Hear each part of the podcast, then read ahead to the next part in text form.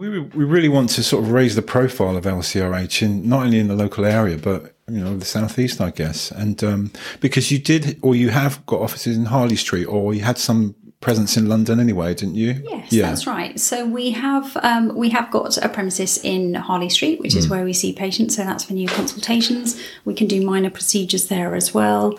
And both Lynn and I and Rebecca also do um, scanning clinics and consultation clinics there. Okay. So they're okay. not. Uh, we don't work there full time because no. obviously we're covering all of our sites.